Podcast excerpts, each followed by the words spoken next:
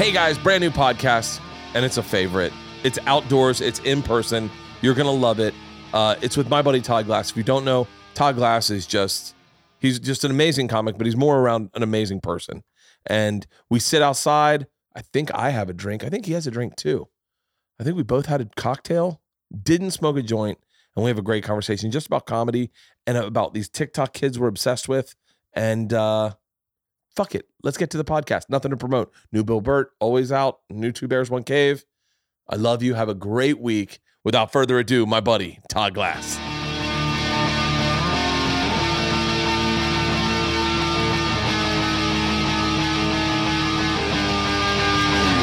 This is the podcast. Oh, I'm so ready to jump into this podcast with you. I am too. I have notes. Oh, fuck yeah. Can I tell you how special of a person you are? Oh. My wife and my daughters, we all pulled up together. We were burying a chicken. We've had chickens and they've been killed now, all of them, by a it doesn't matter, a raccoon or something. Wait, where are the chickens? At your old place? At my old place.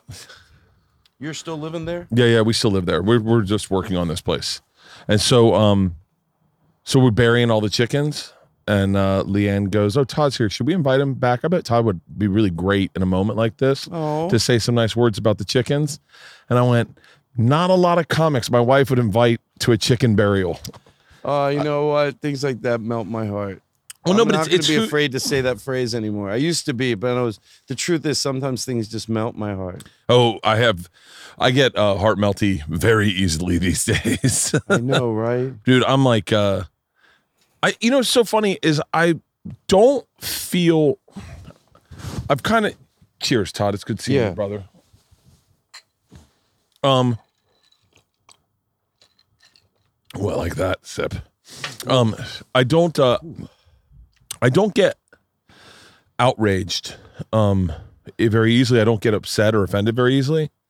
And I actually have kind of bit my tongue a lot lately because I'm like, I don't think I think I'm a good person, but I've always been at the front of the curve of learning. Like I was talking, we buried the chicken and then the girls go, "Do we know Todd?" And I was like, I think you've met him. And I tried to explain, you know, Todd's the reason I changed a lot of the words I say. And they're like, "Huh?" And then I was like, "Yeah, Todd, you know, said these words do affect people and it makes people feel like shit. Why would you want to make someone feel like shit?" And I was like, "Yeah." And they were like, "How old were you? When were you guys in high school together?" And I was like, "Oh no, I was in my 40s. Yeah, me. You know, it's funny. When I was driving here, I'm overload right now and talking to you. Like your house, just I love the process. Oh, Leanne wanted to take you through and go, I wanted to get Todd's insights. Because should we put a sink here? Todd's the guy that would know that. I can tell by looking at the house that you think you already know what you guys are doing. This thing is just fucking ridiculous. Anybody can build a big house. Yeah. That's not hard to do. But to build it with character and seem warm. That makes me feel good, Todd. Yeah. But anyway, back to what you said. You know, I learned a lot of that stuff. And, you know, whenever you say anything a lot, I say what I'm about to say to you a lot. So I ask myself, well, why? Yeah. You know, why am I saying this? Like Jay Leno infamously said, and I want to make sure I'm not doing that. You know, I don't spend my Tonight Show money. And I always wonder, why is he saying that? Not that he said it a lot. I love this. There's a reason he's saying that. Yeah. We tried to guess. Maybe he just wants to think himself more as a comic. Mm-hmm. You know, like I don't spend my Tonight Show money. I just spend my comedian. So at my heart, I'm still a comedian. I don't even spend this money. Okay, so for me, I say the same thing. Why are you saying this? And I don't think it's said enough on my end. And those words, I don't stop using them angrily.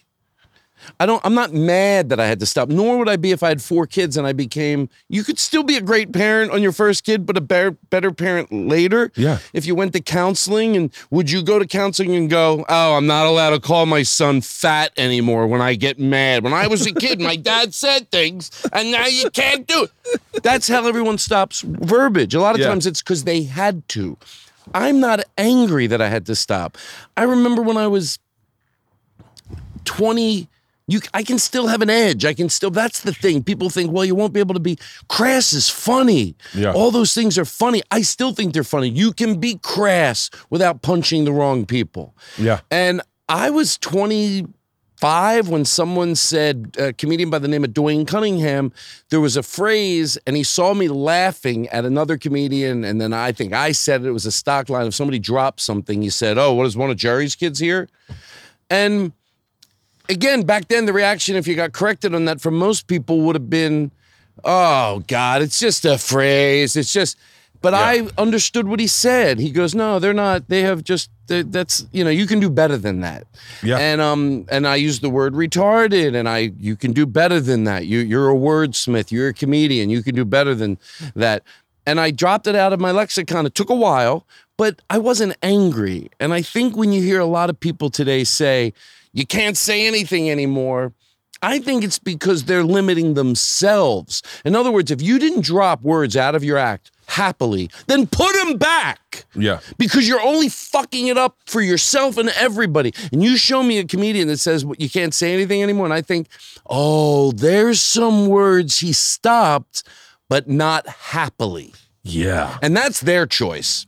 That's their choice, because you won't go to jail. You get a lot of people complaining. But all those words, and I appreciate you saying that. And, you know, I watched you on, it was a podcast, where it's somebody's house, Mom's House. Your mom's house. Your mom's house? Yeah. And, you know, that melted my heart. You guys had a very, I thought, intelligent conversation. You made me feel like, I did say it in a way that it affected you and also, who else was on that? Tom Segura, Christina. Who? Christina, his wife. Christina, his wife. And the only one who I see and I always have a good time with, but you can tell how much people get that they don't want to be on the wrong side of this. But who's the other guy that was there? I know him well. I'm just drawing a blank on his name. He helps out with the Tony Hinchcliffe podcast. Red Band, you could tell, even after you all three articulately said it, he goes, yeah, but that's more on Todd, right? And you guys went, not the way he said it. He pretty cleanly said it to give a second thought. And he just, because, you know, it's easier to think the things you're doing are right. It's less work. It's less work. Oh, it's a lot less work to just go, yeah, I'm right. It's righteous. Righteous feels fucking really good. It's less work. You know, I don't want to learn these new things. They're hard for me too, but you know, it's okay. I don't mind learning new things. And I think it makes you a better comic. And again, not angrily. I'm not mad that things have to change, you know? So I appreciate you saying that. I really do appreciate you saying that. And I don't mind looking back at my catalog and going, oh, there's shit I'm not in love with anymore. I'm a little embarrassed of. I don't mind that. But but in the writing, you should take a look at what you're doing and go, oh yeah, that, I can do better than that. You should want to. Yeah, I know I keep repeating the same thing, but why are you angry? And you know, I figured out if you show me someone that's angry, they're probably dealing with the same thing in their everyday life. You're not the best husband you could be. You're not the best significant other. You're not the best dad. You're not the best mom. Because we're just talking about we learn new things. We learn communication tools. And I don't do it, like I said, begrudgingly. I look back on my old work always. Yeah. And by the way, I am very well aware that if I was more high profile, like if I got a show that was, prime time, they'd go through my body of work and they would find stuff. But I'm not delusional. I'm not like, I don't know. I know they would. But the difference is, I hope, I fantasize what I would say. Like, I have a new show and it comes out. But what I'd be able to say is, I thought about it very long and hard. What would you say if that happened to you? Ooh, that's a good question. And I would say, a lot of people ask, are you embarrassed you got caught? This is me pretending I'm on, whatever show. Yeah. And that. Are you embarrassed you got caught, or do you feel bad for saying it? And I'd say both. I wish I could go scrub the internet. But I'm not asking anyone to trust me. I'm going to make this so simple. Well, I'm a different person today, and it sounds like they read it. And it's like, I'd go, do me a favor, go listen to my podcast, 6 or 7 episodes. I might even put some up that I think will make it easier and you'll know I'm a different person. Yeah. And a lot of people that go, oh, that was 20 years ago. That was 10 years ago. Yeah, but most cases the problem is, you're the same person. Yeah, we know that was 20 years ago, but your current work doesn't say. And this cancel culture, I don't agree with it. If I die, you're gonna know it's because I cut my head off. Yeah. Because cancel culture, I don't always agree with it, but what it means is you know, it's like if you don't eat at Burger King and someone goes, why are you trying to cancel Burger King? I'm not. I just don't like it anymore. Yeah. I don't like that person. I don't like their act. I care about comedy, but I also care about humanity. And if I love someone's comedy, but they're just, hey, it's not like they have a joke about the mall I don't like. I don't give a shit. But a lot of times they're social jokes. They're jokes where you're punching people that are already having a difficult time. But again, I always end off this way. If that's what you want to do, do it. Yeah. But I think a lot of them, and they apologize angrily. I already apologized. I apologized this for 2 years ago. And I go, oh, you didn't apologize from your heart. You know how? Because you'd be happy to talk about it again. Yeah. I know some comedians, and stuff I did in my act, if I was asked it 5 times, but then I was at a radio station in Philadelphia, and they go, hey, you know, you might not want to bring this up. I go, oh, no, thank you for bringing it up. I wish I could scrub the internet. I said that 20 years ago, yeah. And thank you for giving me the opportunity. I wouldn't be angry. And by the way, and I hope you don't mind if I pivot into... Please. This has something to do with both of us, and I love that you saw this.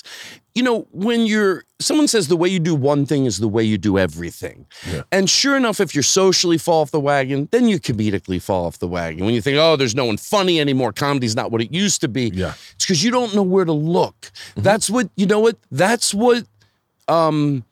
I remember there were comedians when I started in the 80s that said to Steve Allen, you know who Steve Allen is. Yeah.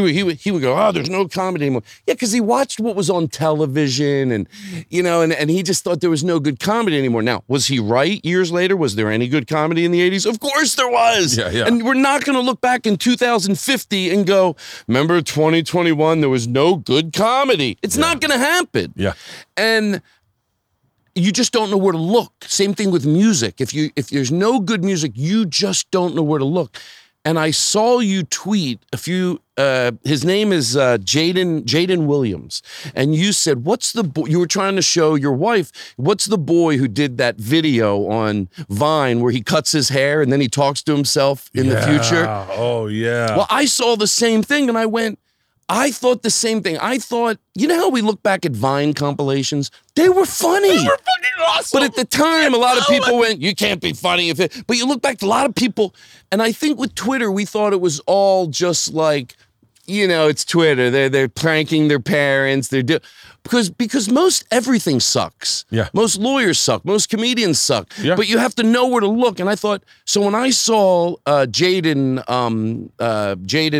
Williams do that, I started to look down like other people, like who's he friends with? Yeah. And there's some great stuff on, not Twitter, also TikTok. TikTok. Dude. And I wrote down, then I started looking at, Carter Hambly. I wrote the names down because I wanted to remember them. Grab me my phone, Andrew. Will you grab me my phone? And you might as well bring the rest of that Blanton's out. I'm going to top this off. And Ben Marshall. I started looking at Ben Marshall stuff, and I'm like, yeah, you just don't, you have to, because that thing, go back to Jaden. It's how funny, like, it's don't. It's so much better than, I got to be honest with you, man.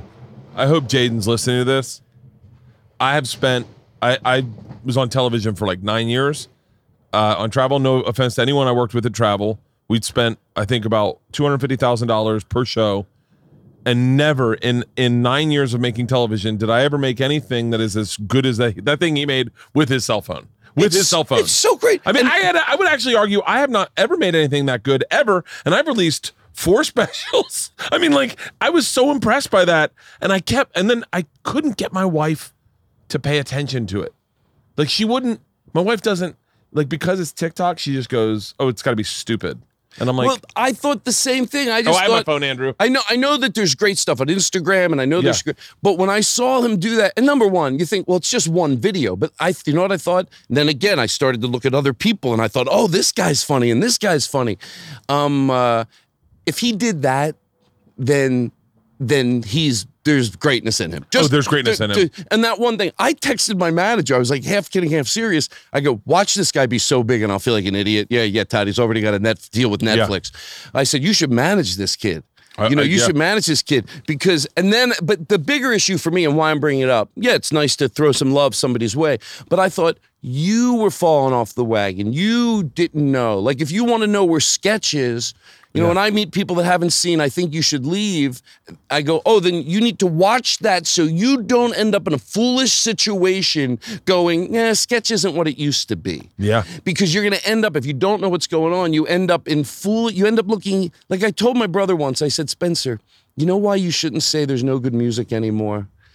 Because if you're around someone that knows a lot about music, they'll know you didn't come to that conclusion because you knew what was happening. It would be different if my brother goes, I go out 5 nights a week to check out new bands. And I'll tell you what, I go early to see the 5 bands that open for them. I know what's going on. Okay, at least then you'd be surprised and you didn't see anything. But you say there's no good music. They know you didn't do that. Dude. You don't know where to go for new music. You're 50 years old now. So you just don't know what's going on. You don't know. I dated a younger guy. And I always knew there was new good music, but about 2 years ago, he knows what I like, so he's putting all this stuff in front of me. And I'm like, oh my God. There's so much great new music that it's overwhelming. Oh, it's akin to showing someone great comedy that they've never seen.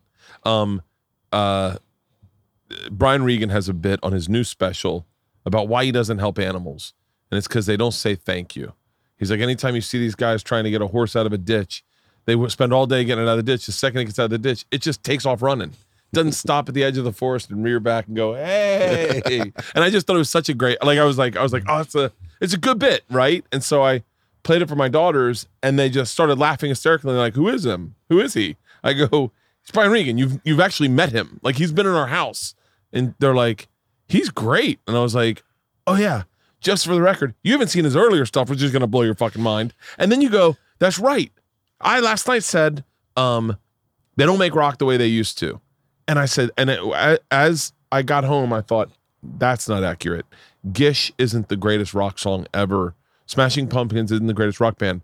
I remember smoking cigarettes, doing ecstasy, listening to Gish in a Honda Accord in Tallahassee, driving down Tennessee Street, just blowing and going, this is... I'm going, oh, I miss being a kid again. I miss... You know what? I used to say the same thing. Get comfortable with death or you're going to end up saying things because, you know what? Okay, they're younger.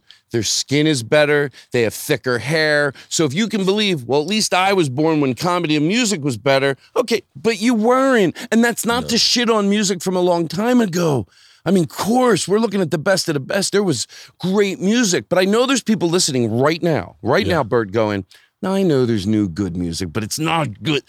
Even if I could give you a pill that would make you forget that you saw a performer that you're talking about and go see them now, a pill just makes you forget. Everything else is the same. You just don't remember seeing this group. It erases that group out of your imagination. Now, I'm not saying you wouldn't see them and go, wow, they're good. Yeah. But the pill, you don't know who they are. I take you to see them. You're now, whatever age you are, let's say you're 55. Uh-huh. I take you to see this group. You took the pill. You just don't remember who they are.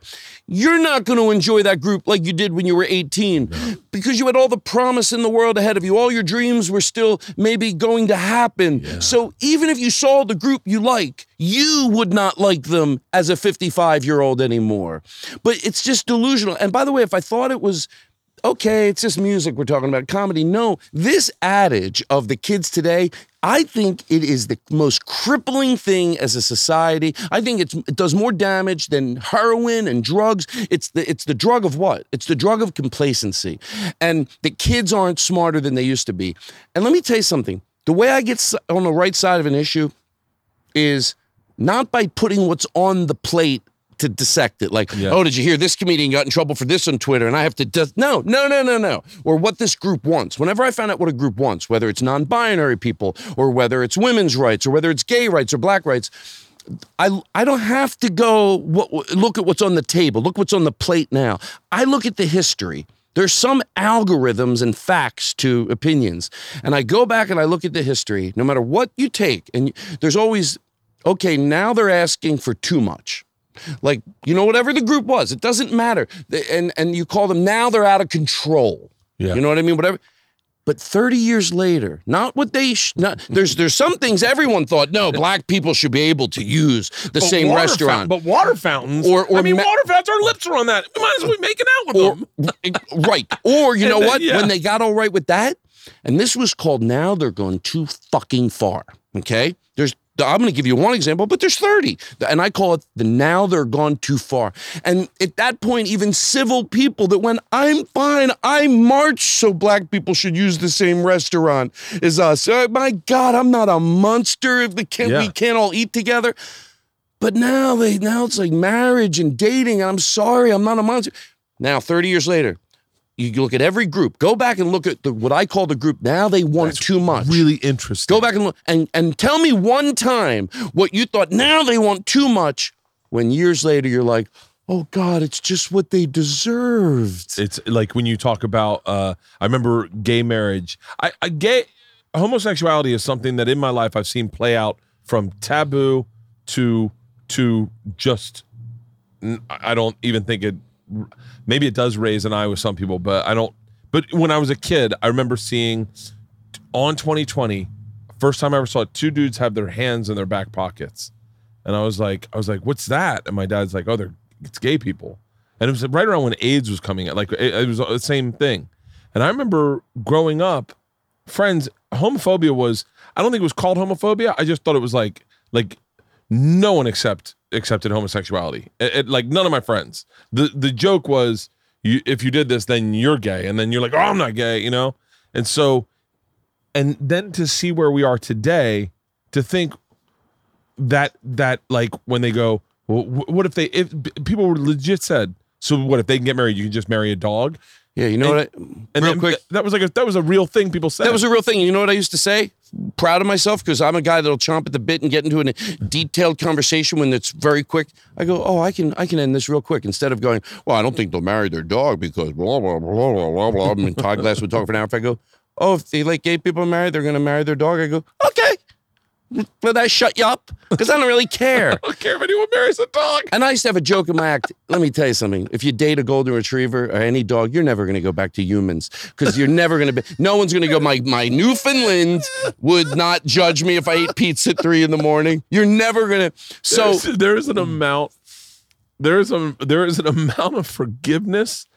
A dog delivers something a human has no capability. Yeah. And if you're telling me sexually, a dog could offer me what my wife gave me sexually, and it was acceptable.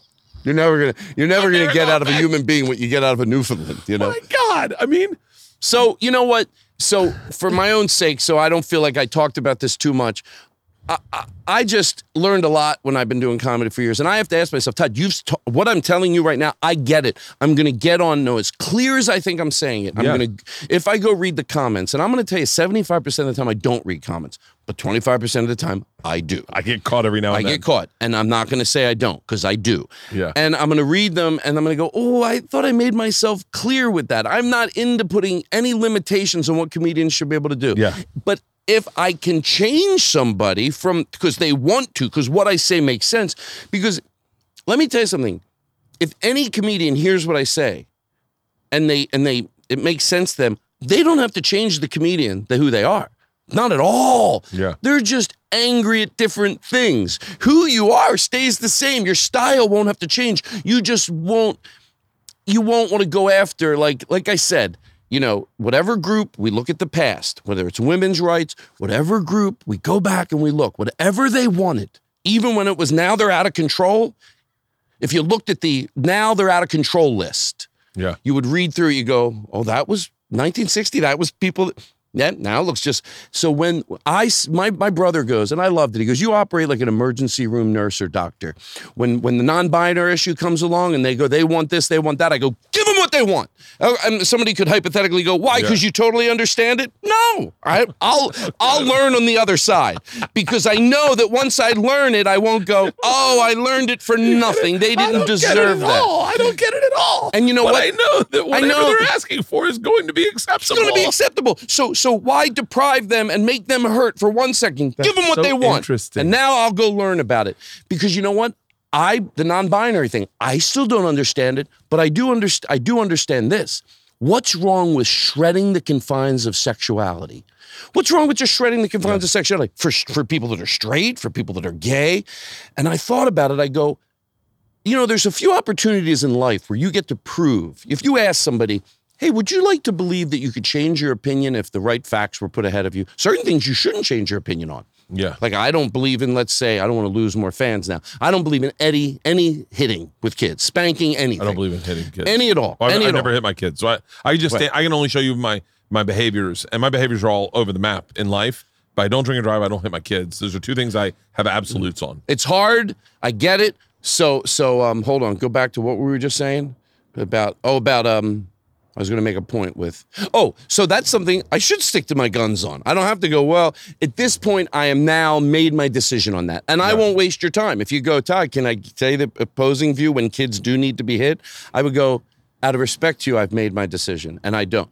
But everything else, you get to ask yourself, most people say, hey, can you, not on everything, can you undo a thought process you had? And that most people are not going to want to go, now, because they know that doesn't make them look everybody wants. Yeah. And there's those moments where that's going to come, and you're going to have to prove it.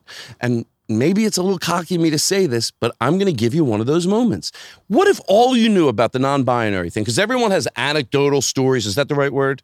Yeah. Everyone always had anecdotal stories to get in the way of somebody's rights. Now they're trying to tell 2-year-old kids they can be gay. All right, that story's been going around. Now they want to give injections for kids going through transition therapy. They want to get 4 years old. I mean, we've heard that a million times. Yeah. And even if it is true, it's not the norm. And so why is so with the non-binary thing? I was just driving down the street one day. I didn't understand it. I went, and I hope I understand it. Explain it to you well. What I came to. I'm curious someone that identifies that way, if they think I did a good job. Now they'll hear this. I thought, number one, shred the confines of sexuality. I thought, we have there's so many things in this world. Like there's a tree, and then there's 15 types of that tree. Yeah. There's a beetle, but there's 40 types of that beetle. There's chromosomes. Like there's one, but then there's so many different. What are the odds with humans and nature? We went, okay, we want everyone to live a comfortable life, so we'll have guys and girls, and we're done. Everybody should be able to fit into one of those categories and live a healthy, happy life. Yeah. Now, if you're not hearing this now and going, oh, that sort of makes sense. It's good if you can identify and fit into one of those categories easy, but a lot of people don't. So why are you so afraid to shred the confines of what we know, and you'll live a better life, even if you're a straight white guy?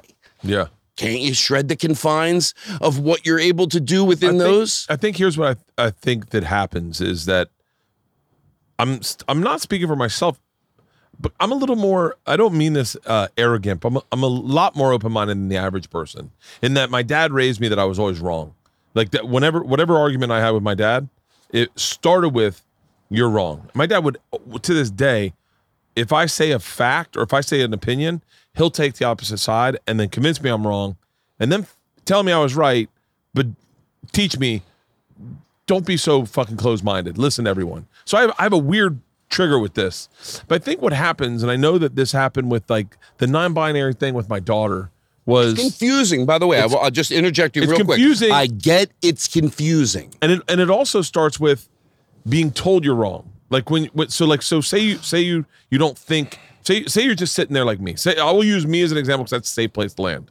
And the first time I hear about non-binary, and I go, wait, what? Or pronouns? And I go, what are you talking about pronouns? Like it's proper English. I would call the.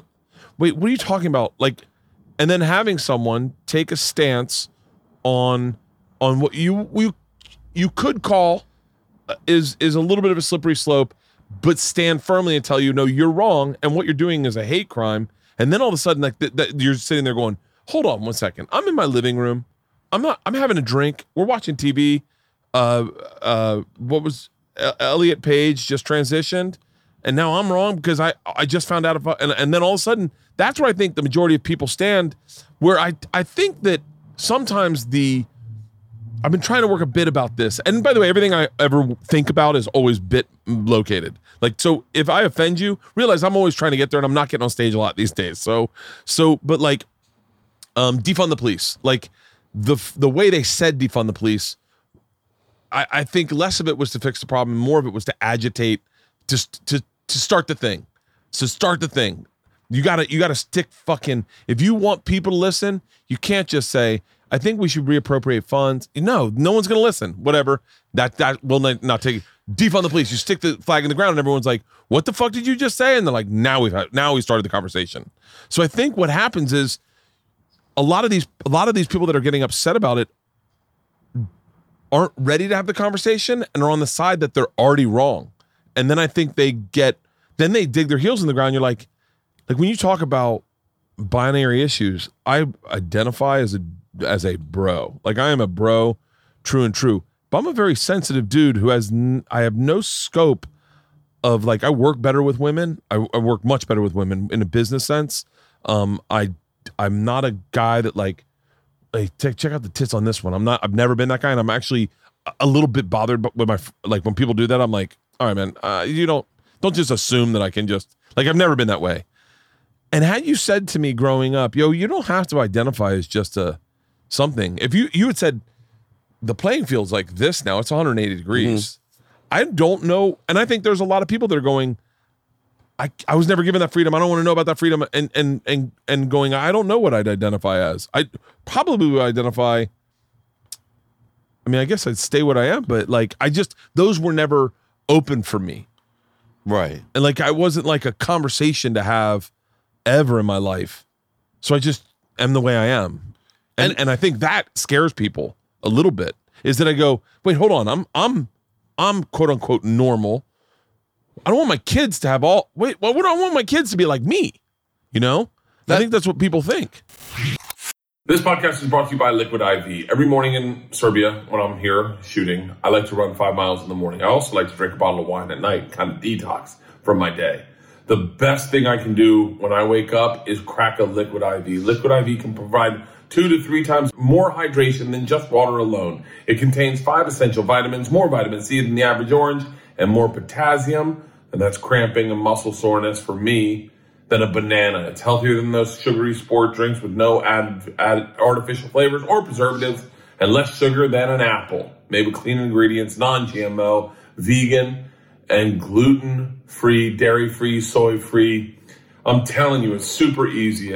It opens up, you pour it in your water, it tastes fantastic. They've got lemon, lime, acacia berry, passion fruit, guava, watermelon, apple pie, and strawberry. Grab your Liquid IV in bulk nationwide at Costco, where you can get 25% off when you go to liquidiv.com and use the promo code BIRD at checkout. That is 25% off anything you order when you get better hydration today, using the promo code BIRD at liquidiv.com. This podcast is brought to you by Bird Dogs. Last summer, I was hit up by the dudes at Bird Dogs, and they're like, hey, man, we should work together. And I was like, yeah, I'd love to. And they're like, let's send you some shorts. And we ended up not working together. But let me tell you something. These shorts were my favorite shorts all summer. They dried quick. They looked stylish. I like that you could get them in a little shorter thigh length. I thought short shot thigh lengths were going on. And I'm a little bummed that I'm not going to the lake with my girls. I'm wearing my American flag Bird Dogs on 4th of July. I love those pants. I loved all their pants. They've got a ton of styles. I've got, I think, some like seersucker. I think that's the blue striped ones. That's the only bathing suits I wear. Well, I wear that in Speedos. But when you're going to hang out with your girls and you're going to barbecue and you want to go in the water, but you want to come out, stay dry, but you also want a little support, these are the pants for you. If you thought rubber clogs were good, listen to this giveaway. Go to birddogs.com and enter the code BIRD, and they'll throw in a free Bird Dogs Whistle Tip Football. Remember those Nerf Vortex Howler footballs that whistle when you throw them? Those, the football, you can literally throw a mile. That's birddog.com, and use the promo code BIRD, and boom, a free Bird Dog Whistle Tip Football with your pair of Bird Dogs. You will not take these things off all summer. I do promise you that. Bird Dogs. It's funny you say about your kids, because first of all, out of paranoia, a lot of paranoia with Todd Glass, is someone listening to this go, well, what does this have to do with comedy? Well, if you fall off the wagon, you know, people go doing comedy is like riding a bike. Yeah. Someone said the other day, it's not. I go, I think it is, unless during that 20-year period you stopped doing it, you weren't socially advancing. Yeah. Then you go back to it. I remember when they came after Sarah, when Sarah first said, because Sarah, for people that don't know, Sarah has always been a punch in the dick comic, like no holds barred across the board. And then she was like, I don't know, I'm willing to listen. And everyone's like, oh, great. They thought, you know, that's why when comedians say, back in the 80s, there were rebels. Now, I'm not saying I'm right, but I'm offering it to you. At least it should bend your ear. I have a new theory. Yeah. I go, hey, if what I say isn't right, if it doesn't bend your ear, then why don't you just go ahead and say you're not willing to even give it food for thought. I want to hear every opposing view I ever have. I love that. I love that more than anything. And here's what I say about, as far as Sarah, changing her view or going, if you're not, oh, shit, I had my thought. You said Sarah, she changed. Sarah said, I'll listen to the Gen Z or whatever. I'll listen to these college kids. And when they say things, because it's funny. It's funny. What happened was Sarah was such a... Go ahead, say it. That a lot of times people feel, come on, in the 80s, comedians were rebels and now they're just like, yeah, because the ones that are rebels now, you disagree with. So you think of yourself as, I tell the truth and I'm open-minded and I'm fair. Someone says something you don't agree with, you think, instead of thinking, oh my God, that I sort of fall off evolving, it's easier for you to think, no, so when you want to know where the rebels are of comedy, or the ones that, you know what I mean, we say stuff, where they're probably the ones you're angry at. Yeah. Because they're not saying what you agree with. So how could they be the rebel if the people being aware and people changing their opinions and people, because that shines the light back on you. If you've been this rebel follower and then the people that you thought were the rebels change their opinion, then all of a sudden you're on the other side of the fence. And then you don't want to believe that it's like someone saying that you got old. You don't, and they give their resume, and we all do it. Yeah. But the problem with giving your resume is that would be a great resume. What I mean by resume is, I was okay with this. I was okay with gay marriage 20 years ago. That would be a great thing to do if it meant because you were socially right on the, forget about you weren't, you were right 20 years ago. You were, I'll even give it to you. That would be great to do that if you couldn't fall off the wagon socially. So we're like going, yeah, you were 20 years ago, but even if I'm wrong, I'm at least saying to you, but you are aware you can be a non-alcoholic and not drink and then start drinking. You can't go, what do you mean I'm an alcoholic? I didn't drink when I was 18, 19, 20, 21, 22. I didn't drink when I was 30. Yeah, I know. You became an alcoholic at 50. Yeah. So you're giving your resume as this thing we're all going to go closed case. If you were socially aware 20 years ago, you must be right now. Argue the argument, but anyway. Look, I will say this. I know when I say this, it's because I know some of my comedian friends, forget about people I don't think are funny. Some of my friends I think are funny and I watch them. I've been doing this a long time, almost 40 years. And I've watched people that I really like. Forget about the comedians I don't like, the ones I like. And once you don't think comedy is good today, or you say that it's all falling apart, you're done. You're done. Even if you're right, you're done. You'll be angry and right. Great. You'll be angry and right. You see, even if you're right. So you'll be angry and right. So it gives, and most comedians have not given what I say a listen, because let me tell you something, if they went literally laying in bed at night, me or anybody else who's like me, not because I think I'm perfect, I make a lot of mistakes, and some areas, other people help me become a better person. In this area of comedy, I think I have something to offer. People have helped me over the years be a better comic. But if you're not laying in bed at night as a comic going, could Todd be right? Could I be off? Yeah, Could he be right? Could I be that off? Like, am I wrong here? Am I, my favorite thing is everyone's so sensitive. And I always want to go, are you sure it's not you? Yeah. And you think, what does what we're talking about have to do with comedy? For my own paranoia? Because it all has to do with comedy. We talk about these things, and I'm obsessed with these things. And like, they'll make you a better comic, and they'll make you a better human being. I laid in bed today obsessing over Sarah's apology to Paris Hilton, because I thought, in my head, I thought, I gotta figure out. Here's the deal. I don't care. Not care's a bad word, because that sounds, apathy is just, whew, that drink. Yeah, right. Hey, will you have, Andrew, can you grab me one of those food fights in there? It's not the, I don't care. I want to get to the bottom of where I feel, where my heart is. So like, this sounds so silly to say, but I've always been a fan of Paris Hilton's. I don't know, for whatever reason, I showed up in New York when the Hilton sisters were blowing up, and I remember hearing people talk about the Hilton sisters, and I thought that was kind of cool when you hear about, like, when I don't know, I just, growing up in Tampa, I never didn't know that was like kind of like hearing about royalty or whatever.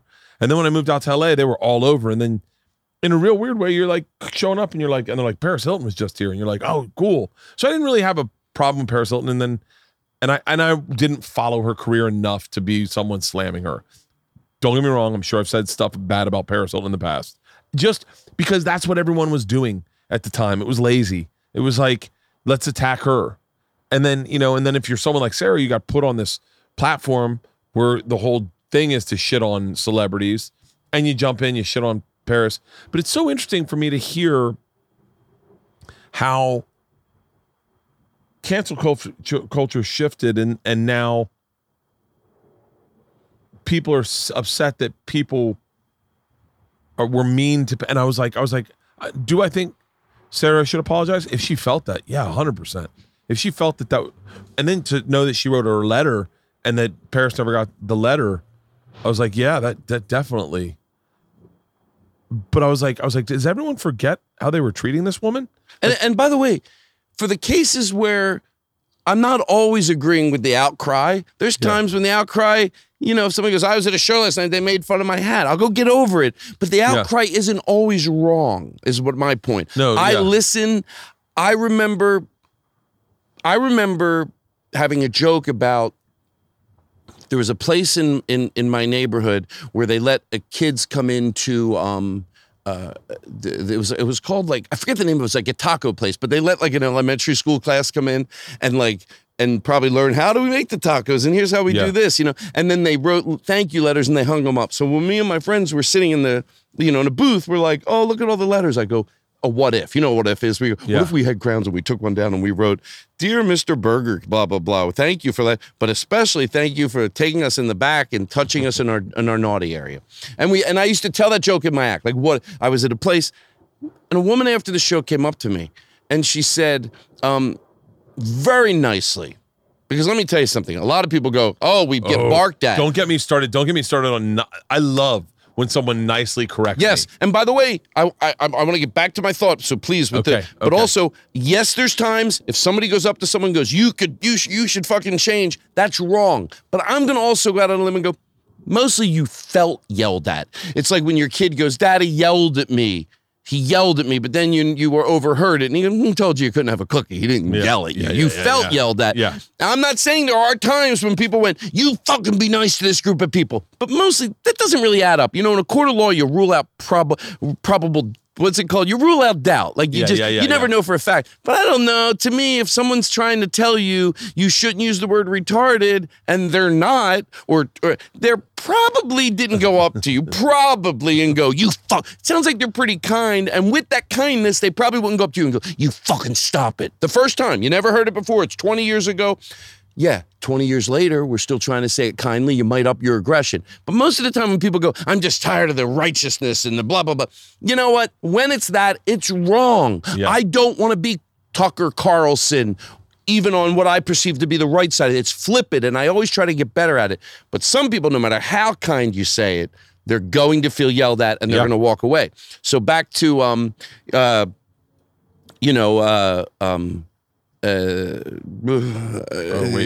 was Sarah. And then Sarah had to do Paris Hilton. Yeah, Paris Hilton.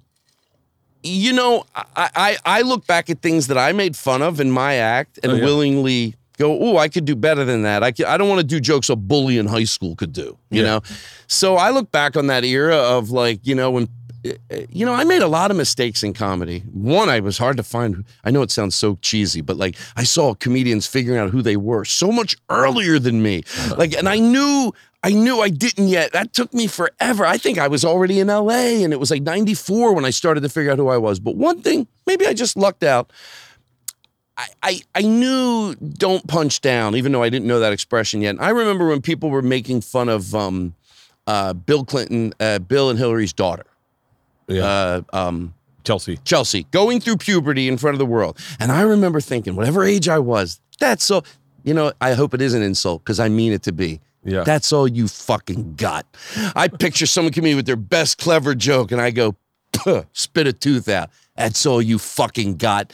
What a bully. She's going through puberty in front of the whole world. You're a comedian. You can talk about whatever you fucking want, even if I disagree. That's what I love about comedy. Yeah. Somebody can watch everything I say, and if they disagree with everything I say, they should go back on stage and do whatever they want. I stand by that.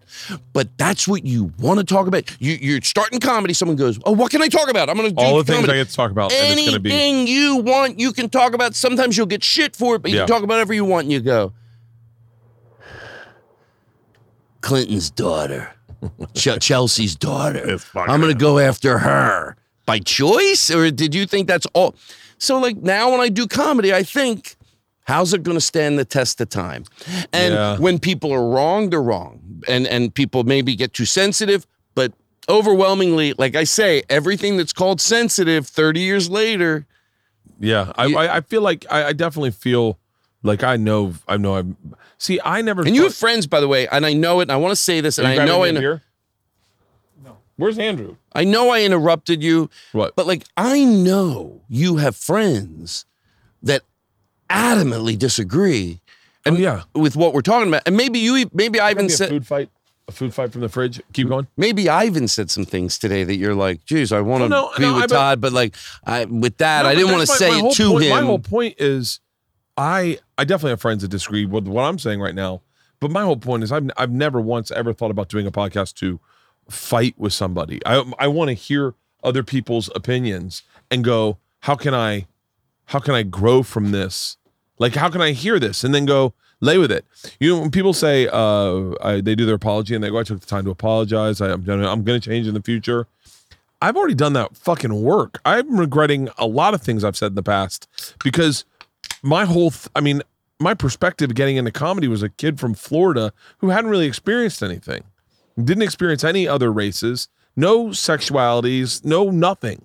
Now, binary was, I never heard of that until, so I consistently, when I say, I said something horrible one time and it got a big laugh and then I was like, I'm putting in a bit and it was working but it wasn't working the way I wanted it. I mean, it wasn't working the way I wanted it to. It was a joke about interracial couples, but it was only working if you made fun of the white guy. You couldn't make fun of the black chick. It's interesting that I only saw it as a white guy and black chick in my joke. And I've said this a lot on the podcast, but there was a woman that came up to me at the DC Improv. Fan. Cool as shit, Tom. By the way, or Todd. By the way, beautiful. She said, hey, I just want you to know I'm a huge fan. Before I say anything, I'm a huge fan. Love the podcast. Love you on Rogan. I'm like a legit fan, okay? Because I used to have a thing about, I had a fan come up to me and define a fan and what a fan was. And she used that verbiage in this. I am a fan. Like, when you succeed, I feel like I succeed.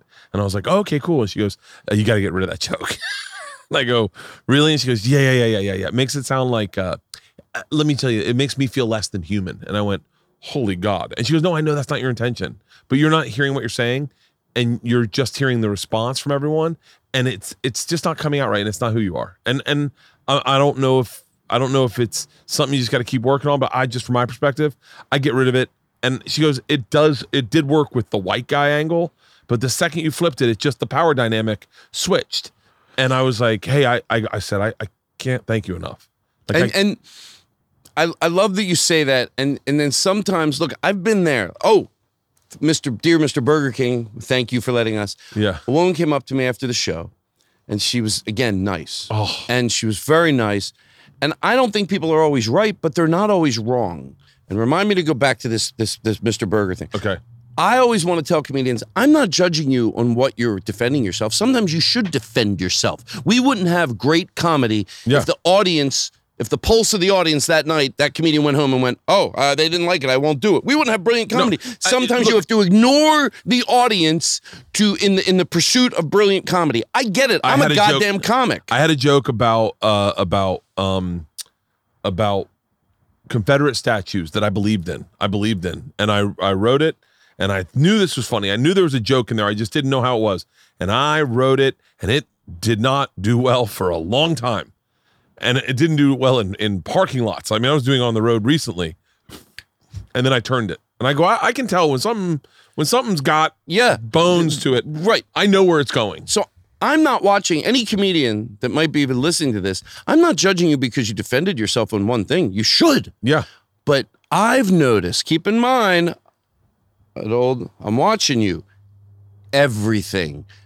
The outcry isn't always wrong. And I've watched some comedians for 20 years, and whatever it is, they're like, And you know what? I'm going to say this because I think the comedian won't hear it, but it's my litmus test, what you don't want to do. When you just hold on to a bit to hold on to it. I was holding on to that bit because I thought, and I said to her, I remember, I go, well, Airplane... They had those sort of, they were like, you ever seen a naked? And to me, it's funny. I was giving that up to go, well, that was right. Yeah. And that was good. She went, they got a lot of shit for that. And I went, oh, yeah, maybe, you know. So it's everyone's so soft today. And again, I want to go, you sure it's not you? So I let go of that joke happily. I was like, oh yeah, I don't need to. I can talk about anything on the planet. I can let go of that. And so, yeah, I don't mind, you know, and it's not that I think I'm great. Again, I'm not waving the flag. Todd Glass thinks he's so great. I made a lot of mistakes, but you know, anyway. But no, I had a woman berate me in New York. What's crazy is I don't mind that confrontation either. If she's willing to like calm down a little bit and then talk to me. Like, if you're upset, you can be upset. I'll listen. I'm not always going to change. I probably will, only because I'm that's who I am as a person. I've always been willing to change my opinion, and especially when it comes to art. If I'm doing stand-up and I had a joke about killing a dog that everyone was groaning at, and someone had to pull me aside and be like, hey, just so you know, you think they're laughing. They're not laughing. They're being like, oh, what the fuck? And I was like, really? And they're like, yeah. And I was like, oh, okay, I'm willing to hear that. But like, I'll stand my ground on even jokes that I'm probably cancelable now, where people are like, oh, that's fucking. I stand my ground. I try them a lot. You got to try them, but I try. I don't. My thing is, and I realize this probably a little later than I should have, is I personally, as a comic, don't ever want anyone leaving my show feeling less than. I want them to feel fulfilled. I want them to feel great. I want everyone to have a great time at my show. I don't want anyone. Can I interject with that? Please. Because sometimes people say to me, no matter what you do, you're going to offend somebody. And I go, I just want to don't offend the wrong ones.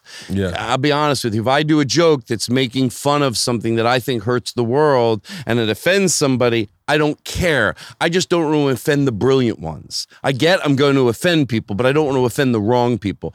And when history writes itself, I look back at my work over years and I go, oh, wow, why did I, you know, like, you know, I could do better. I don't have to make, you know, but look, other than that, I'm doing great. Let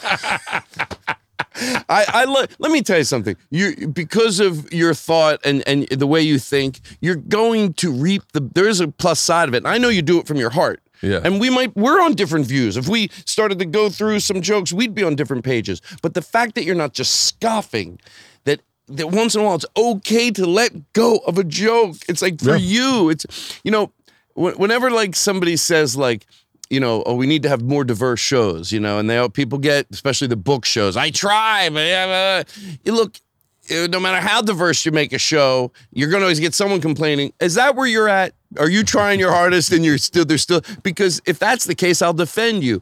But we don't do diverse shows as a mercy to whatever the comedians they're saying we should book more of. It's not a mercy mission to book them. You end up, I notice clubs that have more diverse shows.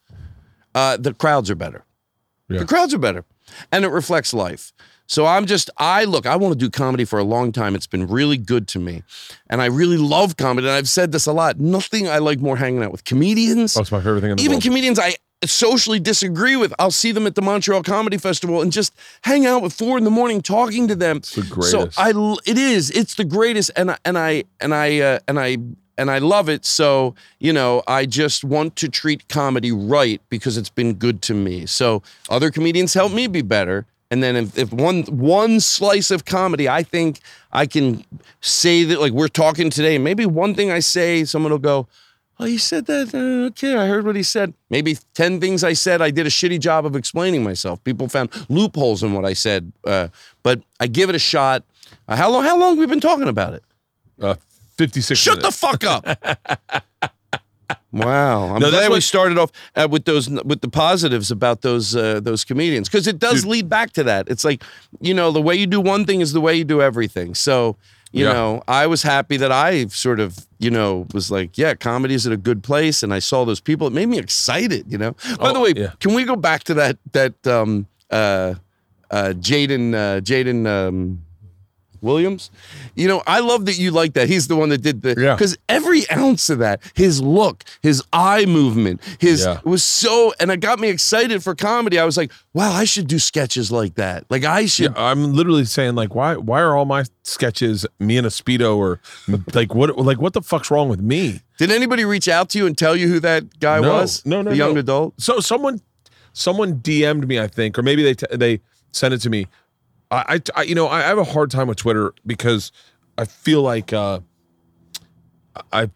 look at Twitter the same way I look at the scale. Like if I step on it, and if I see that second number isn't something I like, I just step off. I go, I don't need this. I'm having a good day. What the fuck am I looking at this thing for? How much weight did you lose? I have no idea right now. I was 257. I'm about 237 right now. Probably 20 pounds. But you feel good? I feel much better. I'm working out like crazy right now. Right now I was having problems sitting and podcasting sitting. I was getting like problems in my legs, and I was like, this is crazy. Like, and I'd get up, and I was getting up like an old man. I would come up like going Archie Bunker. Yeah. And my wife saw it and was like, what is wrong with you? And I was like, because I'm running a lot. I'm running like I'm trying to run 2,000 miles this year. And so she goes, I said, I don't know. She said, you need to lift weights. And I was like, I don't really need to lift weights. I don't give a fuck to get big. And she, and we had this opportunity, cut this out real quick. I'm shooting a movie in Serbia in a month. I don't want to talk about it, but, so I'll tell that, but that's why. Okay. Cut back. And so I had this opportunity to get a trainer, and my wife's like, you know, you can afford it. And I think you'll enjoy it. And I said, same thing I said with therapy. I said, how much? She goes, I don't want to tell you how much. I just want you to know that you can afford it and you're going to like it. Bert, it's so funny you mentioned that, because I still feel like, look, I don't have a lot of responsibilities in life. You know, it's not like, you know, so I probably can say this. I feel the same as I did when I was 20, mentally, physically. But what caught up on me, and I changed it, out of this pandemic, I decided I'm going to return to the stage better comedian. Yeah. I'm gonna my act, tighten it up. I don't want to say anything social this year. I'm just gonna go be funny. I just want to be funny. I said stuff on my last special. Maybe on my next one after that I will, but I want to be funny. And part of it, I caught up on me the stretching. Now I do the elliptical every day. I don't need help with that. But I started twice a week. Same thing. I goes, Todd, don't worry about the price. By the way, Guns and Moses. The guy who does just stretching me, his name is Moses, and his email is Guns and Moses. And he is a good energy, comes to my house twice a week. And you might think, well, stretching, even if you have someone standing over you, I'm gonna give a good sell for this. Again, I'm not doing anything but stretching and push-ups. I don't need him to, everything else I can do on my own. I'm good with it. Yeah. But in 3 weeks, no getting up. I almost want to do it now. No getting up after sitting down for an hour and a half. And hiding, especially if you're around people, you know, you can walk it off. You can, and I go, that bothered me. Yeah. 3 weeks. And I'll tell you why it's easier with him doing it. Because you think, well, you're still doing it, but you don't have to think as much. If he wants me to have my back straight, he puts his knee on my thing. And as I'm breathing out, he's pushing my leg slowly. There's less to think about. It does make it easier. Yeah. And twice a week I'm doing it. I go, I'd rather order less DoorDash And I feel like $1,000,000 just stretching. Dude, I Leanne, this will get me. I thought this was cool as shit. So Leanne gets me this trainer. Well, actually, my buddy got me the trainer. We were talking about it at dinner with some friends, and my buddy said, you know, if you want a trainer, I got this great trainer. She trains like legit movie stars, he was like, you know, she is all I work with for when I'm making a movie. She's in town. Why don't you get her to train you for the next month and a half or whatever? And Leanne's like, yeah, do it. And I was like, I don't want to do it. I don't want to waste the money. And they're like, I can go lift some weights and like, trust me. Well, what I love about it is that I don't think about it. I don't think I'm going to work. I don't think like I'm going to go work out. I guess I'll do shoulder. I don't think any of that. I just show up. She has it written on a board. By the way, and all the other things were taken out of my court. She got on the phone with Leanne and she said, Bert needs a gym. And Leanne's like, oh, he's got weights. And she goes, what does he have? She goes, he's got a treadmill. He's got 20s and 30s. And then, well, she said, inventory Bert's weights. And then I'll get the rest. And I was like, oh, great. I was like, you can't get weights in the pandemic. And she's like, quite honestly, you're friends with Joe Rogan and you can get weights in the pandemic. Like, you don't worry. There's a guy that can send you, there's a guy that will get weights here next week. All of a sudden weights are showing up. I couldn't get weights all fucking summer. Why couldn't you get weights? They're impossible to get. Oh, that's me getting my elliptical was this, right. It's okay, now I know what you mean. And everyone wants them. She went through, she put all the inventory, got me free weights, got me all the stuff. And then I come in, she has it all written on a board. It's like an hour and a 15-minute just weightlifting. I do all the running myself. And I feel fantastic. And now here's where like today my heart swole up and I just was like, oh my God. Now I've been having issues with my oldest daughter. Not bad, just, you know, weird stuff where she's growing up and we're not connecting maybe as much. And she quit softball and that bothered me. And I didn't know how to, I don't know. It's a lot. But yesterday I started doing these family workouts. I said, why don't you, my whole family, come train with me? I train on Saturdays. Why don't we all do Saturday at 2:00 and then we'll train. And then we'll recover together. We put these recovery boots on. And my girls started loving it. Yesterday, Lacey, my trainer, brings Georgia in. And she's like, let's see what you can max out deadlifting. And Georgia, my oldest, is like, what? She was like, I don't know. Let's just see. And she was like, I mean, I bet you could do your own weight. And Georgia's like, for real? And she was like, yeah, let's see. So yesterday, Georgia throws up like 140 in a deadlift, which is a lot for a fucking little girl, you know. Today I'm in the closet in my bedroom, and I walk out and Georgia's standing on the scale. I go, what are you doing? She goes, yes. I go, what? She goes, I deadlifted way over my body weight. And I'm like, wait, you were you're still thinking about it today? That kind of positive energy carrying you into the next day made me so fucking happy that I was like, dude, even if it bankrupted me, not that it's going to, but even if I lost all my money, I still have these memories of having these weights, watching my daughter deadlift, and lifting weights is fun as fuck. It's such a meathead, fucking brings me back to being a kid again. All of a sudden you're putting on shirts and your arms feel tight. And you're like, I know. God damn it, man, I feel good. Like, you feel on stage. You know what my friend Levi McDougal, I hope I said his name right. He goes, isn't it nice to perform when you don't? Like, I suck my gut in on stage. I think you probably, we all do. I don't. Well, you know what? Guess what? You are comfortable. I always said Bert's comfortable with it. Bert's comfortable with his body. You're better off if you don't, because you're at least taking, you might be, let's say you're 40, 50 pounds overweight or 30. My sister-in-law explained this to me. You're still, if you're taking normal breathing cycles, but if you're holding she goes, Todd, because I used to say on stage, well, I got to get going. I'm not tired of doing comedy, but I'm tired of sucking my gut in. Because I would feel it on stage. Yeah. And I used to say, is that exercise sucking your gut in?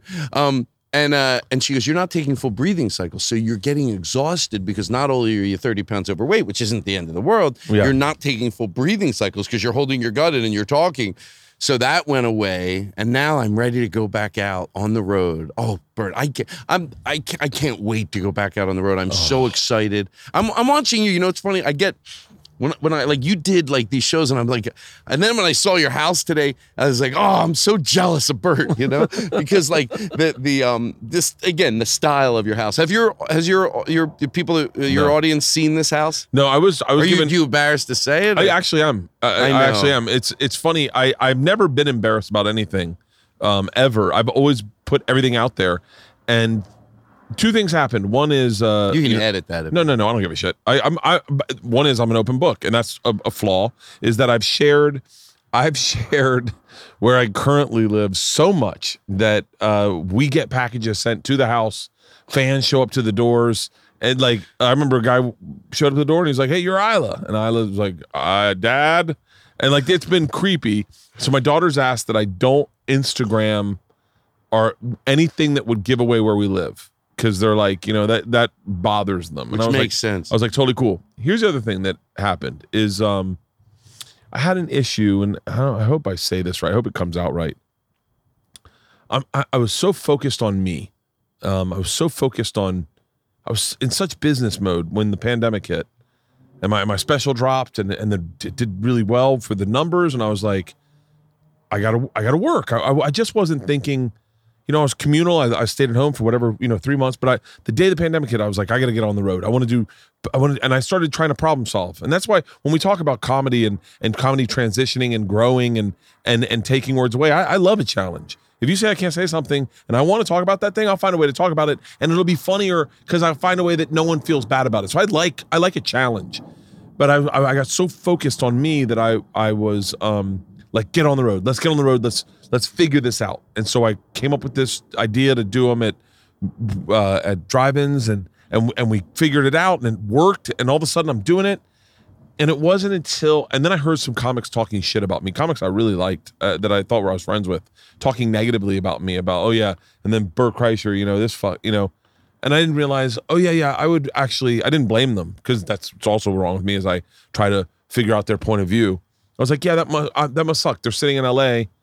And I'm lucky enough to have a fan base where I can go out and promote these shows and do these shows and make money in a pandemic and do stand-up when no one's getting to do stand-up, because, promoters hadn't even figured it out in LA at the time I was doing these shows. And I was like, and then I was like, for a second, I was like, all right, how about not humility, but like, don't show a nice car, or like, don't show like good things happening. No one needs to know that. That's hubris. Like, I never showed anything when I worked on Travel Channel. I was in the most amazing places in the world, but I just felt gross being like having a private dinner in Puerto Rico on the beach outside my yacht. Like, I just didn't feel right that people would see that and go like, I'm rooting for that guy, Yeah. Like, and so when I was really excited about the house when we bought it. And then as we started to build it, I just thought, I would be remiss to, not remiss, that's not the right word, but like I have a friend who's doing a house and they're showing about the remodel and stuff. And I was like, I don't know if I don't feel great about it. Like, I don't feel like so many people are going through tough times in their lives that I go, maybe I should just hold this close to the vest. And I'll tell you right now, you don't know what Rogan's house looks like. You don't know what Segura's house looks like. And then all of a sudden you know what my house looks like the house I live in. People could write it down on a diagram on paper and go, oh no, Bert's bedroom's back left. Georgia and I, like they know, I've been so in it. So I've been weird about it. Yeah. And you know what? Rightfully so. I think it's a good way to lean, Yeah. And you said something a little while ago. It made me think of, sometimes my family will ask me, and it just shows how, well, number one, even when we complain about bad audiences, it shows how great most audiences are. Unbelievable. Yeah. Most people are awesome. Most people go, I never get upset about any joke. It's a joke. Most people. And it made me think of when people give me food. Sometimes they'll make you cookies, or sometimes with pot in them, and I eat them. And my sister-in-law was backstage once. She goes, oh, you eat that? On paper, she's right. Why am I eating something? But yeah. I've never had anything bad happen. Now, I'm sure there has been a comedian, but I don't never heard a story of arsenic in it or anything, So people bring me cookies and like backstage, and you mean me 10 minutes before I go on, I'm like, oh, I have such a weird relationship with my, like people who listen to this, they know so much about me that I go, I trust them, I trust them. I gave them my email.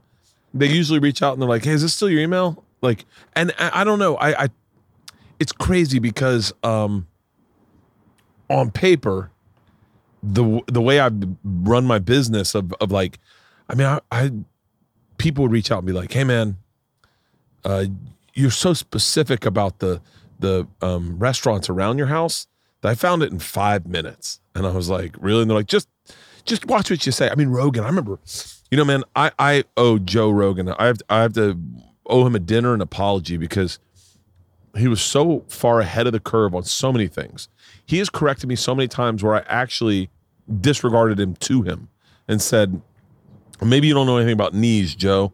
Running's fine. Like, and all of a sudden Tom blows out his knee and I go, I'm so sorry, Joe. I'm sorry. You know a lot more about knees than I know. You know, someone told me that 30 years ago. What? They go, get off the treadmill. Yeah. And I did. They go, it's better than outside. There's cushion. It's soft. They go, get off the treadmill, get to the elliptical. It's the closest thing you can do to swimming. And 30 years later, I'm the most unathletic person. So all my workout regimen is, you know, you can regiment it. When you're doing a machine, you're not going to blow your knee out because if you do it right and you... And all my friends that are so athletic, now they're all having problems, dude. But I'm not because Joe, you're right. Joe said to me, I owe him so many apologies. I like literally, because I've always been friends, but I've never disregarded him publicly, but like between each other, I've always been like, they don't know what the fuck he's talking about, right? Treadmill running. He was like, treadmill running is not real running. And I was like, easy. Same, right? What's he saying to do? He said run on the road or nothing. Run outside. But treadmill's not real running. So now I run 1,000 miles last year. I'm on track to run 2,000 miles this year. I'm running roughly about 180 miles a month. And I start getting these pains in my back and my legs. And I'm like, I wonder why. So we work out with the trainer a couple times and she goes, your glutes aren't firing. Your glutes and your hamstrings are like almost non-existent. And I was like, for real? She was like, yeah, like I really, like I couldn't do like just hip raises, like where you raise your hips off the ground. I couldn't even do that. My legs would seize up. She's like, yeah, I wonder why. And then one day I got on the treadmill. She goes, your quads are fucking, like have a ton of power in them, but anything behind you. It's because I've been on a goddamn treadmill going with my feet going, catch myself. I've never been pushing myself forward. I've been throwing a foot forward and then going, catch it. And so I'm only using I've not used any of these. So now she has had a hard time getting my quads and ass to work. And now that I'm building muscle in them, I get on the treadmill. I'm like, oh, this isn't real running at all. I know. It's so funny. We're learning a lot of the same stuff. Oh, not exactly. I remember Joe telling me, I was like, hey guys, on Instagram. I was like, hi guys. I'm taking off for 2 weeks. I'm going out partying up to Salt Lake City with Ari. It should be a fun trip. Follow my stories. Joe texts me. He's like, take that off fucking line. I go, what? And he goes, take that off. You're announcing you're not going to be home? What are you doing? Everyone knows where you live. And I was like, Joe, easy. Bro, he's so fucking right. He's been right. It's amazing. You know, it's like when you talk about the right side of history and all those times you heard things, you're like, that guy didn't know what they're talking about. And then you're like, oh, fuck, man, I'm the jackass here. Yeah. It means, it at least means he earned the right, or whoever earns the right, to give it a listen. Yeah. To history, give it a listen. This podcast is brought to you by Hims. Did you know that 66% of men start losing their hair by the age of 60, 30, 35? Is it 35? It's 35. Not me. I did something about it. A lot of guys don't do something about it. They don't want to deal with shit like this. I gotta be the number one. This is why I love this company. It was started by a man that knew that most conversations about men's wellness, and that is what Hims is. It is a one-stop shopping for men's sexual wellness, skin wellness, hair wellness, all men's wellness. Most conversations men are going to have, they don't want to have. They'd rather have it online than go to a doctor and have some awkward in-office doctor appointment. That's what I love about these. These are prescriptions backed by science. Hims was created by that guy that knows that you don't want to have the awkward in-person doctor visits to the long pharmacy lines. These are licensed medical professionals online, which would save you hours, completely confidential. Answer a few quick questions. The medical provider will review and determine if it's right for you, and they can prescribe the medication that will treat your hair loss, shipped directly and discreetly to your door. Today, Hims is giving you their best offer ever. If you're not happy with your results, and after 90 days, Hims will refund you a full refund. And right now, my listeners can get their first visit absolutely for free. Go to forhims.com/BurtCast. That's forhims.com/BurtCast. Remember, prescription products require an online consultation with a healthcare provider who will determine if prescription is appropriate. Restrictions apply. See websites for full details and important safety information. Remember, that's forhims.com/BurtCast. This podcast is brought to you by Blue Blocks. My wife got me 3 pairs of Blue Blocks before I left for Serbia. She got me a clear lens. She got me an amber lens and a yellow lens. The amber lens I wore, I was told to wear when I got here, it was going to help with jet lag. And I was like, really? Man, sure enough, it did. The yellow lens lowers my stress, my anxiety. And the clear lens, I got to be honest with you, I wear them on the computer nonstop. I'm not wearing them now because they're all on set. I'm reading every single day. And they're cool. They're stylish. The frames have been featured in QC and Vogue. And they're optic laboratories that are made in Australia, not mass-produced in factories in Asia. I'm telling you, you will absolutely love these glasses. They come in prescription and non-prescription and reading options. Glasses for every need. The blue light helps with digital eye strain. The summer glow with low moods and migraines. Well, I was right about this. And the sleep ones improve your sleep. Blue Box also has other amazing products such as low blue light bulbs, red light therapy devices, and 100% blackout sleep masks. I need one of those so bad. Blue Blocks ships worldwide and in rapid time. Easy returns and exchanges. I love mine. I love mine because they say Blue Blocks on the side, and I know they're mine when I'm at a party and I'm looking for my glasses. Go to blueblocks.com/Bird and use the coupon code BIRD to save 15% off. That's BLUBLOX.com/Bird and use the promo code BIRD to save 15% off. I had a bone spur. Do you know what that is? My sister had a bone spur in her mouth and she thought it was a baby tooth. Wow, in the mouth? In her mouth, she had a bone spur and it was sticking out of her jaw. Wait, you had a bone spur in your heel? In my heel? Oh my God, the most painful thing in the fucking world. Well, 20 years ago I had it and I put in those things you get at the chiropractor. Yeah. It ended it. I could never sell these inserts because people think I'm full of shit, but it ended it. It came back.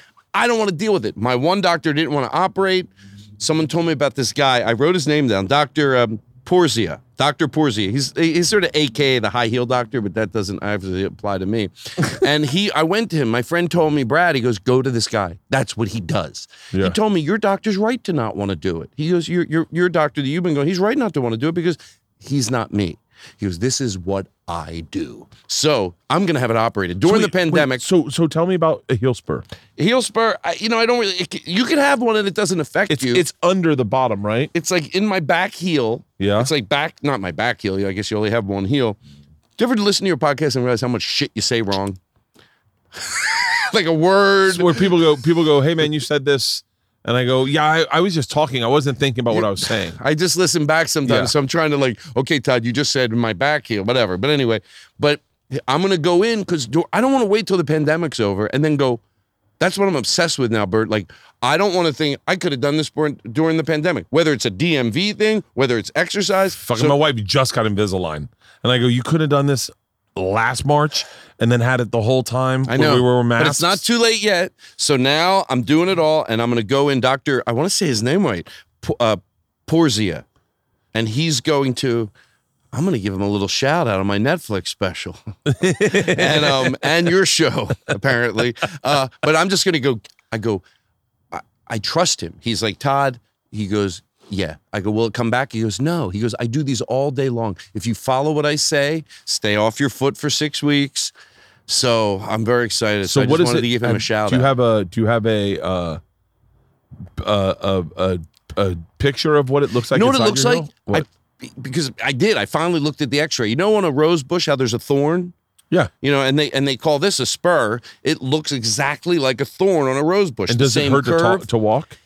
It doesn't really hurt that much. It's more, when you ever have a headache, let's say a 10, a headache on a 10 is a 10. Yeah. A 10 of a headache, that's easy. But when it's a 2, it's almost just as bad because it's there. You're hanging out with friends and it's not that bad, but it's there. It's like that. It's just annoying.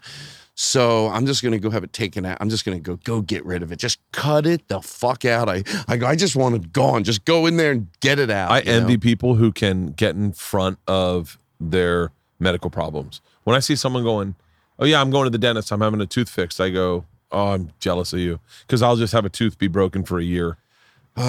You and me. I'm embarrassed to say this, but I only got great dental, brushing and all that. Until 2 years ago, I didn't brush my teeth before I went to bed. I still don't. But I go, I got tired again. I go, how many cavities? What the hell's going on? So now, wait, you looked at your teeth by going, I mean, how many more years do I have? Yeah, like, why not time it out perfectly? Yeah, they're like, listen, we can either remove all your teeth or you're going to be dead next week. Which one are you taking? I lucked out. I got 4 implants. All my other teeth, I got 4 implants. And so now I brush my teeth before I go to bed. And I told my ex, I go, you know, I brush my teeth every night before I go to bed now. He goes, Todd, what do you want from me? You're a full-grown adult.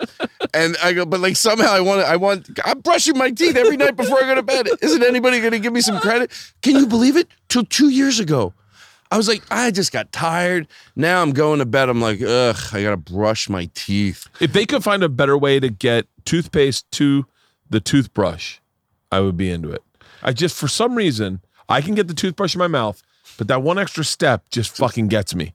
I want a toothbrush where I can squirt the toothpaste in like a button, right? If you could create a toothbrush that had a little button on it, like right on the handle, and you just went squirt, squirt, squirt. And it comes out. And then it came out. And I don't like the taste of toothpaste.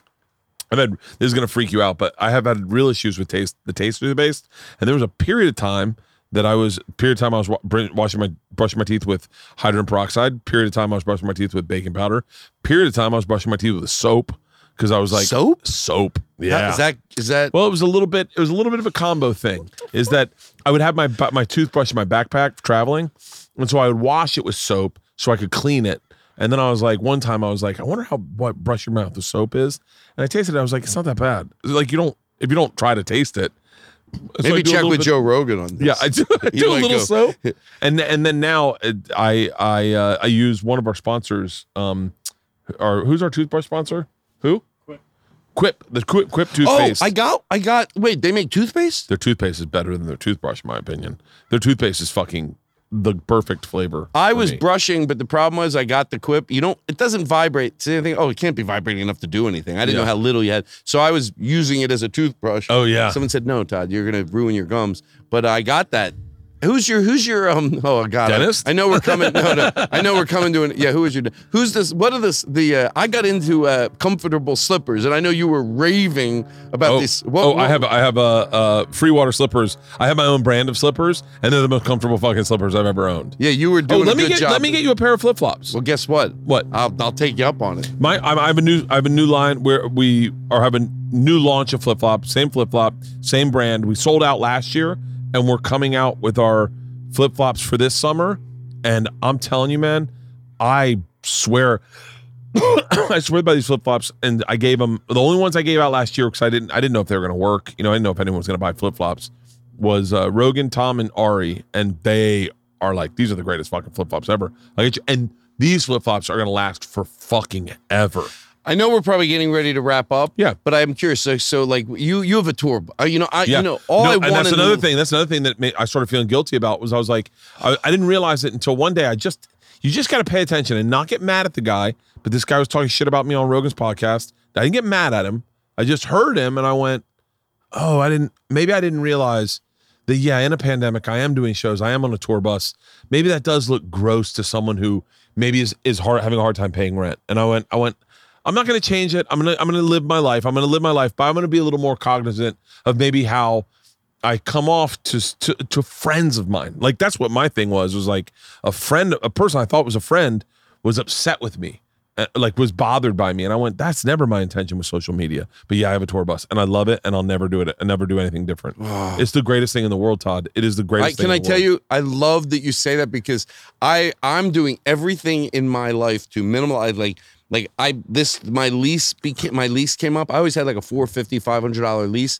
I go, Todd, I bought a paid for car. I just went and bought it. I go, I don't That's need Bill Burr a lease. For you. What? That's Bill Burr's mentality. Yeah, just you know, if it's now look, there's no doubt if I get to a point where it wouldn't matter, then I'm not like I would never have a $60,000 car. If we learned anything about this pandemic, it always matters. It always matters. When I got into it, it made me realize that but the tour bus, there's nothing I want more in life. And I love that you're saying you love it because it's my favorite thing in the world. It's like if you got in your hotel room, isn't it? And you don't care if you get into bed at your hotel room and you get a good night's sleep and your hotel room starts up and drives 10 hours, you don't give a shit. You just wake up and you're there, and I love that you love it. Let me tell you, so we get the tour bus. We get the first time I ever got a tour bus, meaning the first time I ever gotten one. Well, what had happened is we had second shows in a bunch of cities, and it just didn't make sense for me to fly because it made sense in certain places, but just across. And they were like, look, it's cheaper to just get it for the whole tour and just use it for the whole tour. Meaning you're not paying for hotels, you're not paying for flights, and it over the period of time it's going to be fine. Meaning it's cheaper to rent it for longer than for shorter or for certain weeks. So Go ahead. I did it for the first run was Portland, Seattle, Calgary, Vancouver. That was the very first time. Calgary, Vancouver, and I don't remember sleeping the first night. That first night I was so excited about all of it. The one night I remember sleeping is we drive to Calgary. I don't remember the ride to Calgary. I remember it snowed really bad in Calgary. My wife was on the tour bus and we were driving. The next morning I wake up and we're driving from Calgary to Vancouver to do a show in Vancouver that night. And I woke up in the Canadian Rockies, and everyone on the bus is out front and sitting up front, and they're just staring, looking at the Canadian Rockies. And I came out and I was like, oh, this is how you're supposed to see the world. This is like, I'm a comic. I've been around the world 4 or 5 times, maybe 8 times now total with Travel Channel. But I've never seen it this way. And I was like, and I had a cup of coffee and I sat with my wife at the front and we drove through the Canadian Rockies. And I have never, and Andrew can speak to this because Andrew tours with me. I have never not allowed us to enjoy life on that tour bus. So like what I do now, what I did for this last time was I thought, and maybe this isn't the best business sense, but I thought, let's not race cross country and double bag it with drivers. Let's take our time. And let's find some really cool spots to stop and take our tour bus and then sit out and watch thunderstorms roll in off a lake or go take a boat out for the day. And by the way, it's not that, your brain is very similar to my brain. And the way you think about life is how I think about life. When you say just a little extra effort, it doesn't need to be a ton of money. A boat for us to rent a boat for the day was like $75, but you feel like kings. And so I rent us all a boat, and we have a big boat, and we all go out in a boat and on a lake for $75, and all I'm doing is slowing our trip over, or we float the Rio Grande, or we stop. And one of the big things was, our first tour, we came home and we quarantined here at the house in the bus, and it just sucked. Everyone was like, I just want to go home. And most people were just like, I'm going home. I'm going to roll the dice with it, man. I don't feel good. I feel fine. Our test came back and everyone's like, the doctor's like, you get your test back. You still should wait 7 days. We're like, man, our test back. We're good. Next time I was like, how about this? What if I got us a beach house for 4 days so we can quarantine there, right? We'll get tested and then we quarantine there, and then we all just hang out at the beach for 4 days. It was more money than I probably should have spent, but for the experience, I was like, oh, this is what touring shouldn't be, this race across country. You know what? You and again, I'm not in a hurry, but I know you probably want to wrap up, but I'm so much, that's what I want to do. Now, with what I draw right now, having a tour bus for me just doesn't make sense, Well, it never. At comedy clubs, because you're there 5-6 days. So, but I'll tell you what changed in me. I don't want to give too much away, so I'm going to try to be careful with my words. But I thought, in doing that in the pandemic, I thought I was in a very unique opportunity. And that I know my fans like to party. I know they like to have a good time and have fun. And I know so many great comics that want the experience, would just love to have a little experience of like, what is it? Like, I would love to get in a tour bus, because I took Tim Dillon on a tour bus. Andrew was there. He fucking hated it. And he will never do that again. Some guys don't like it. Some people don't like it. Is that hard for you to even understand? It's hard for me to understand. Yeah, it's hard for me. Me too, because I'm like, it's just, it's only the good, it's almost too good to be true. I start thinking about, well, I went on tour with Daniel Tosh and we had 2 tour buses. Yeah. And because there was nothing bad, no airport. Even if you fly, and again, even if it's not me flying private, I'm not paying for it, so I'm not bragging. So I'm opening up for someone, and they fly private. You still have to get up. The tour bus, there was nothing bad. I found myself thinking, wait, am I going to die? Because this is just too good to be true. Too good to be true. You get in. I mean, for me, and once again, I I hope that we're trying to set something up where we can do something a little bigger in the summer, maybe a little late summer. That's a little bigger, where we can do this with a lot of comics that would love it, that would love the experience. Me, Todd, you're in for it. Don't ever be afraid of offending me. If you want to bring me on, I'll fucking take whatever the opening money is. I said to my agent, I want to do something like what we did, but I think we can do it on a bigger level because I know what I can draw on, but I know that if I bet if I pump this up, I don't want to say too much because I don't know if it's going to happen or not. But I mean, we get there. And I mean, we roll in, and then Dave wakes up and puts a brisket on the grill, and then he starts smoking a brisket, and then we set up a pickleball court, and we're playing pickleball until 3 a.m, just laughing and exercising, sweating, and then you go for a jog in the day. You wake up, you go, everyone steps in. It's such a great, great, great summertime experience that tour was.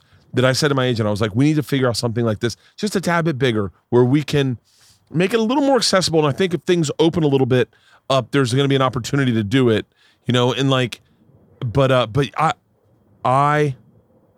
there's no better feeling for me.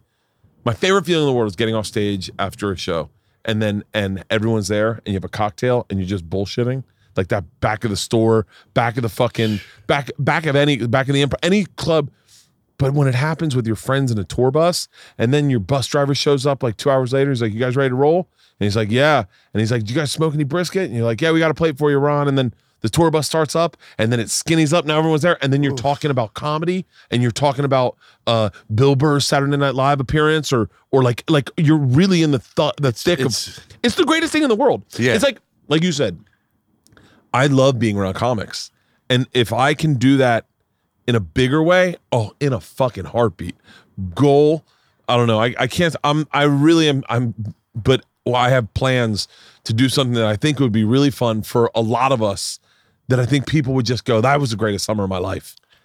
Yeah, I'm with you. I'm so glad to hear that, you, because you, like you said, I've met some comedians that they couldn't sleep on the bus. Okay, yeah. If you can't sleep on the bus, but I'm with you. And we had a comic. This is so silly. This is how my brain works. We had a comic from Australia, Rory Lowe. Is it Lowe? Yeah.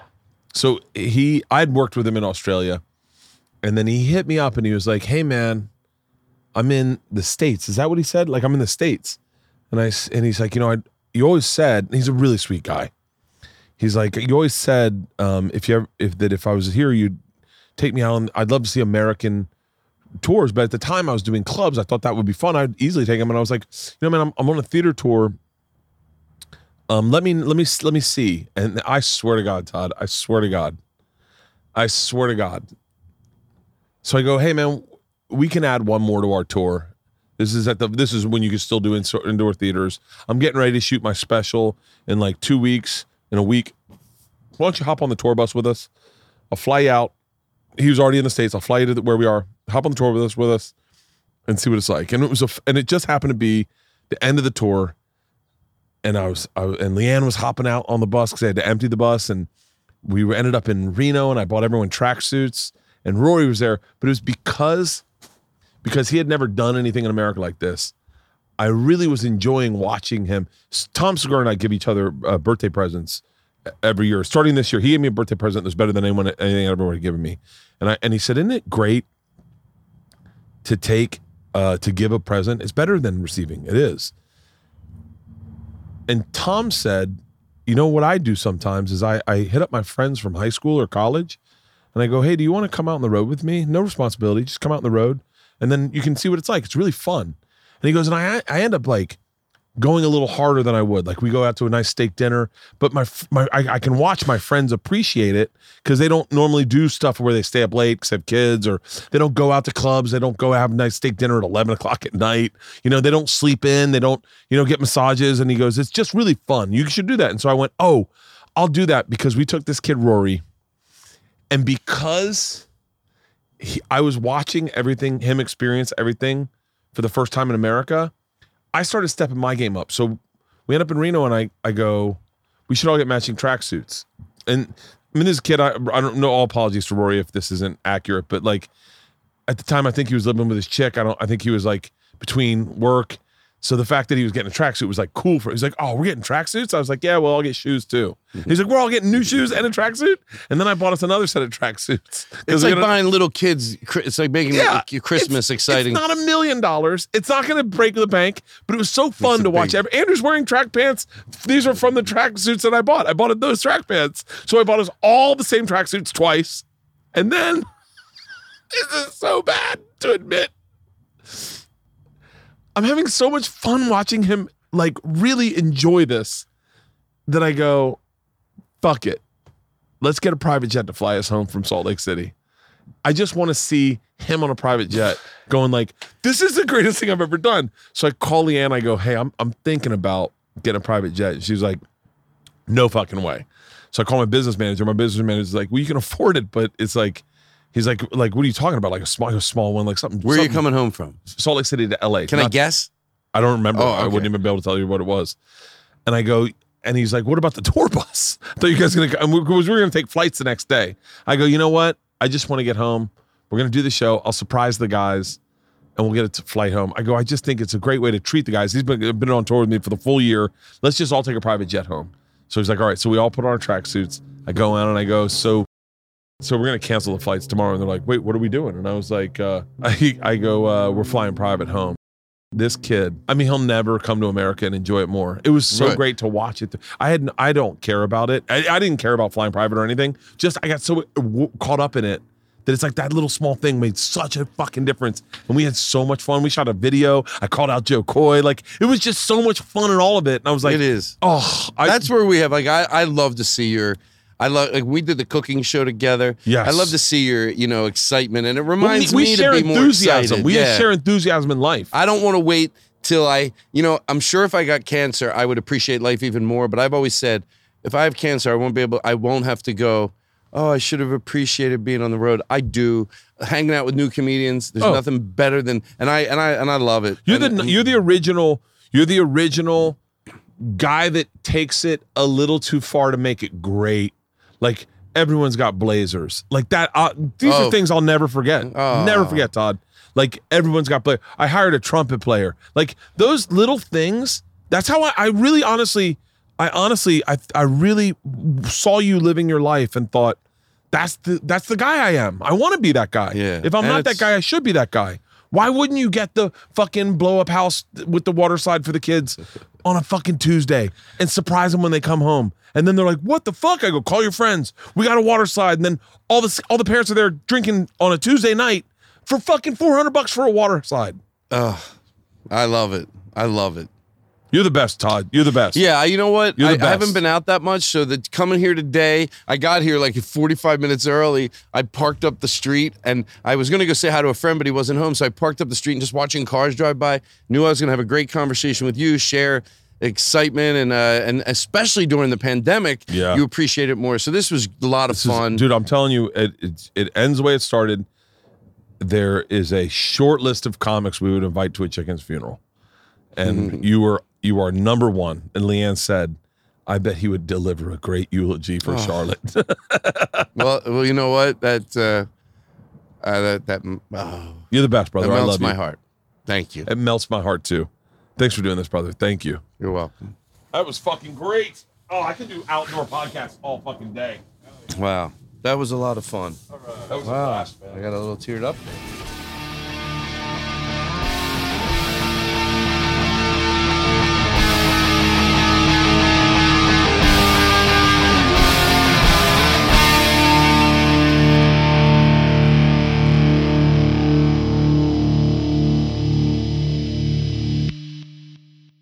This episode was brought to you by The Machine.